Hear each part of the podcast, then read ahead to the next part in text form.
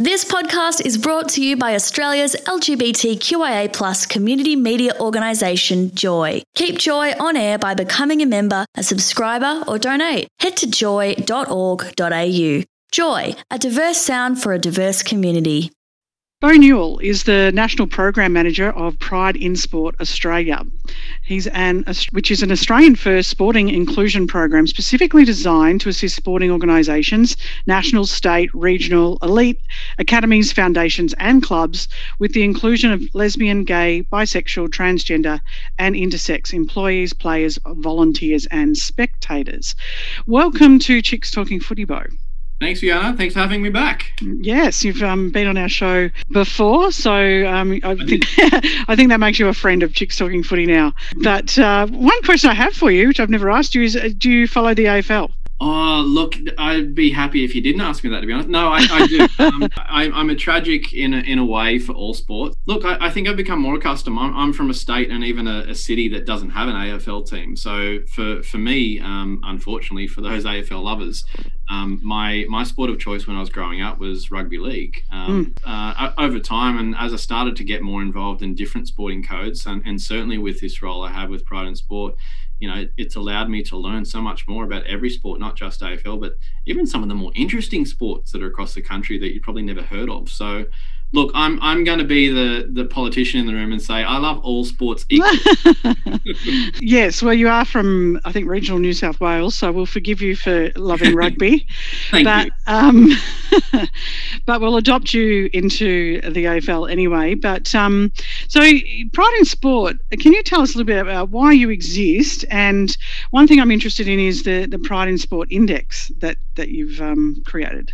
Yeah, of course. Thanks for asking. So, look, it's a long story, but I'll cut a long story short. So, um, many people in in the rainbow community may have heard of a company called ACON. Um, so, ACON was originally the AIDS Council of New South Wales back in its its heyday many years ago, um, but over time it's advanced and it's grown uh, a range of different programs and projects. And one of those is Pride in Sport. Um, so, we're actually a program of ACON.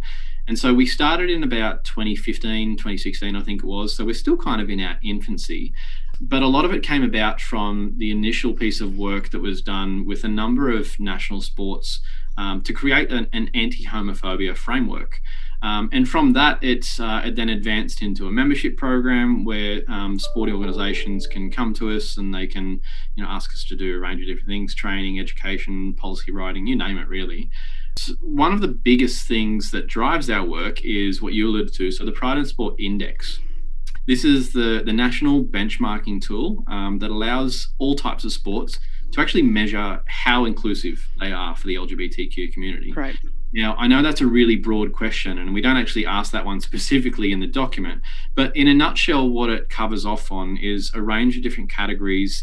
Um, and in those categories, it's like sub questions that ask an organization, you know, what have you done in the policy space? What have you done in the education space?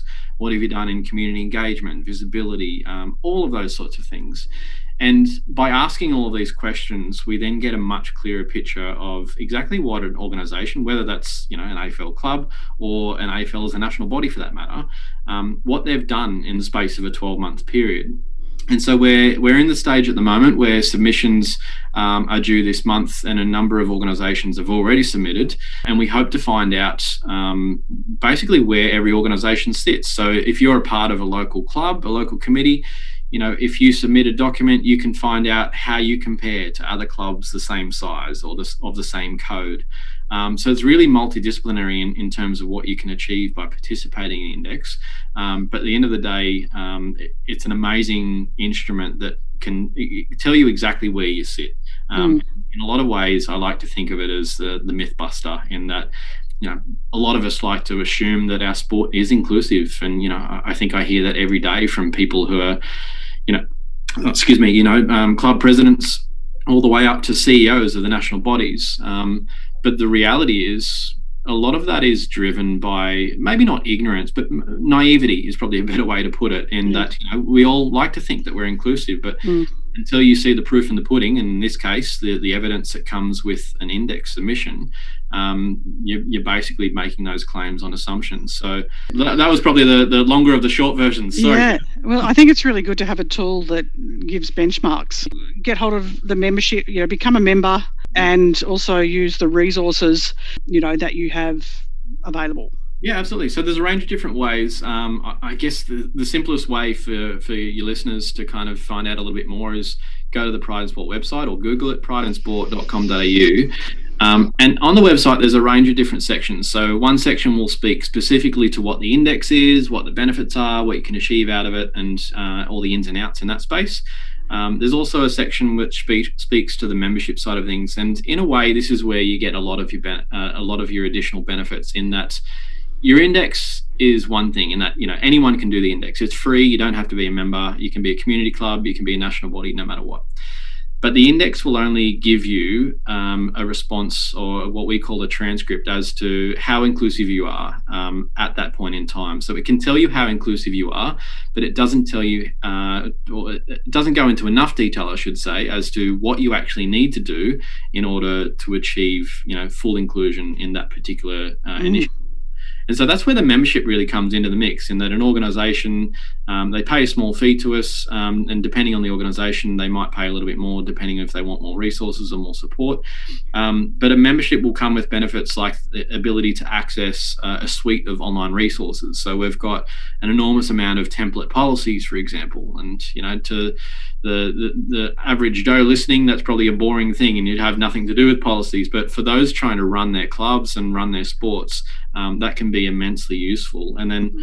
beyond that, you know, they can have access um, to training where we can come in and, and, train their staff, train their volunteers, train their coaches, um, and and try and achieve some of the, the goals that are set out in the end. This week's uh, historic week that we're celebrating for in the AFLW of the the inaugural Pride round. There's there's been Pride games previously, but this is the first time that each game, each and every game, will be celebrating LGBTI Pride um, at the grounds. Uh, there's going to be you know each ground will have a rainbow arc, uh, and the umpires will be waving rainbow flags, and uh, you know there's I think there's five out of the ten teams that will have an official Pride Guernsey. Some of the other teams will have other kind of merch as well.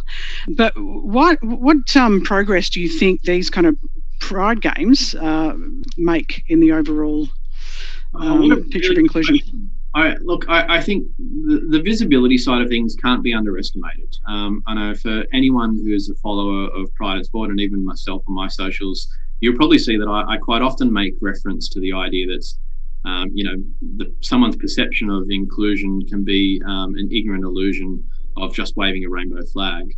Um, that's not to degrade or, or, or, to, to say that you know you shouldn't wave the rainbow flag or any pride flag for that matter. Um, I think it's it's just as important. I, I guess where where we'll see long term benefits is if the clubs get to a point where they're doing more than just the pride round itself. So to, to your point, like I think the, this is amazing. Like what other sport has got an entire competition at such a high level, mm. every team to participate in a pride round? Like I I, I haven't looked into it, but I don't think there's many, if, if any, at all. Mm. And so mm. that's a massive credit to AFL and the teams themselves um, to doing something like this. And, and, and, to the women also that led the way. I was just about to say, and, and probably more so to the women. Like, you know, this isn't to discredit the work that um, St Kilda and the Swans have done over the last few years in the men's competition, but you know, come on, guys, catch up. The mm. women are so far ahead now, and that's an amazing thing. Um, so yeah, look, I, I think there's um, the Pride rounds is a phenomenal thing. This is a brilliant opportunity for us to reflect and celebrate, um, and I guess bring bring to the games, you know, an opportunity for people to have discussions and conversations about what it means to be an ally. You know, what you can do, uh, what more you can do in this space. Um, but I, I, guess from a um, from a very biased perspective, um, in order to uh, you know improve some of those negative stats that we too often hear.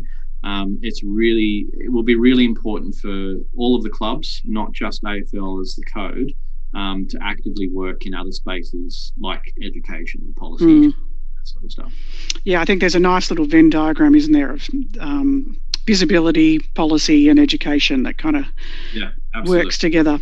Uh, I had someone on on Twitter today you know, as I've been talking to a lot of people about Pride Game on Twitter, and someone said, "Oh, they think it's just a marketing opportunity."